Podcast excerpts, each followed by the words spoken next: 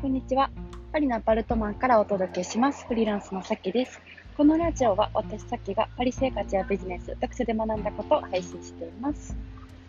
え皆さんお元気でしょうか？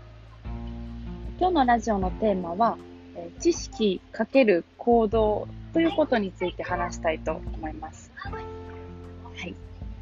えー、まあ、あの、何か物事をするときに必要なもの2つなんですね。知識と行動。どっちかが欠けてても、えー、まあ、良くないなと思ってます。で、まあ、知識っていうのはいろんなところから入れることができるんですね。本だったりですとか、今だったら、えー、YouTube だったりとか、うん。まあ、いろんなところから、しかも無料で結構良質な情報を手に入れることができます。えー、掴みに行こうとすれば、いくらでも、え転がっているので掴むことができます。うん。まあ、掴み方とか掴む熱意がありさえすれば、え知識っていうのは入れることができる、え恵まれた、まあ、時代、環境ではあるなと思います。で、えー、まあ、それにかける掛け算でね、え行動っていうのが必要だなと思っていて、うん、で、知識をいっぱい入れたとしても、まあ、行動がゼロだったら、まあ、何も起こら、あの、起これ、起こらないので、うん。まあ、それにかけるか、え、行動っていうのが必要なんですね。で、行動っていうのは、うーん、まあ、自分の熱意だったり覚悟があったりすれば、えー、動いていけると思うんですけど、それをするためには、なんかただ自分でこう、覚悟をしよう、覚悟しようって 思うのは、まあ結構難しいと思うんですよ。で、そのきっかけっていうのが、えー、どこかにあればいいなって思います。で、まあ、行動をできるきっかけっていうのは、なんか環境だったりとか、出会った人だったりとか、そういう、あの、きっかけは有効だなと思うんですね。うん、で、その、なかなかこう、行動ができないっていう時に、えー、じゃあ行動するきっか機会を作ろうっていううことは大事かなと思います。うん、なんか周りの人が、え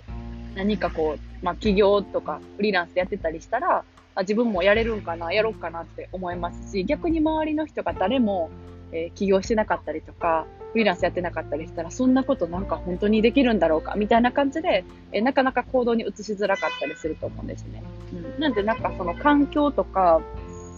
えー、まあ周り、出会う人とかはすごい大事だなって思います。で、なんか例として私の話を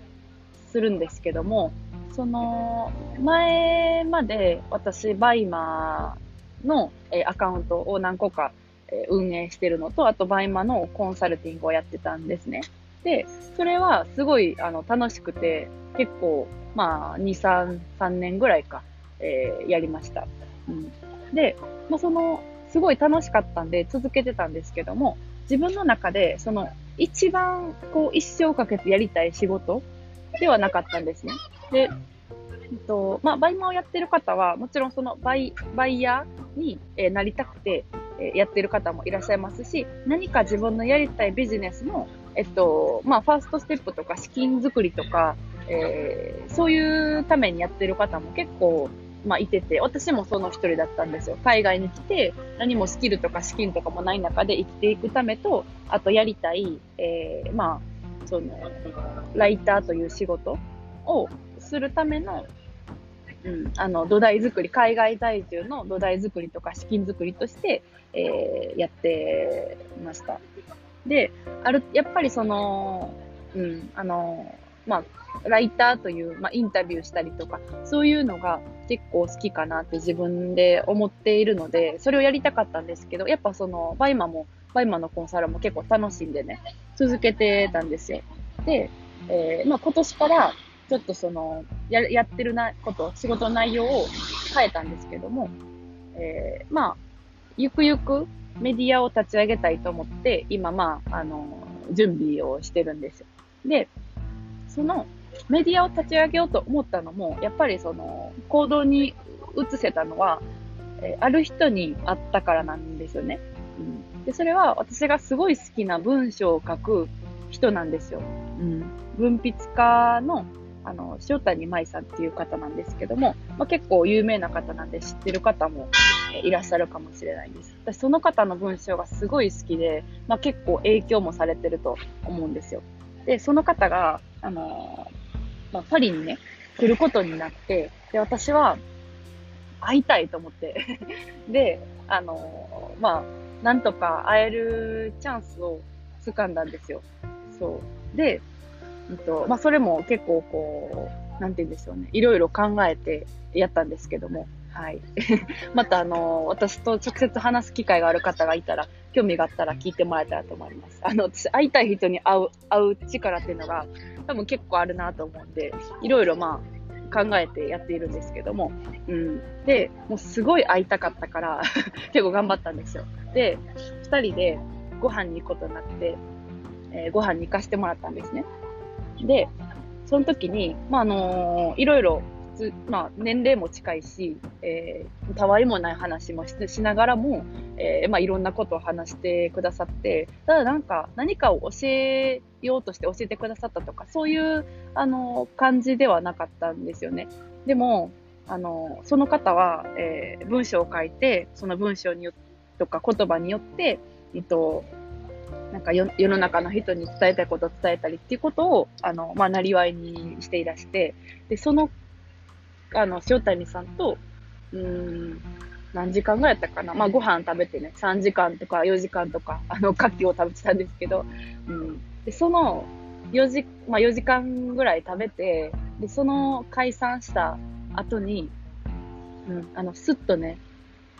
あの、私、やっぱりやりたいことやろうって思ったんですよ。なんか何かをこう教え、そういうね、隠し事をなんかやるのはいいよとか、えっと、こういう風にしてやったらいいよとかを言われたわけじゃなくて、ただその方と時間を過ごしたんですけど、で、私もなんか、えっと、いろいろ質問とかしまくるのもね、あの、プライベートな時間だから、もあの、まあ、申し訳ないというか、うん、と思って、まあ、普通に話したかったんですよね。うん、ただただ会いたくて、えー、その方の、なんか、そうどどんな風にな、なんていうんですかね、佇まれてるかっていうのを知りたくて、うん、で、ただただ本当に時間を過ごした、あのー、感じだったんですけども、あの、わ、私もこの方みたいに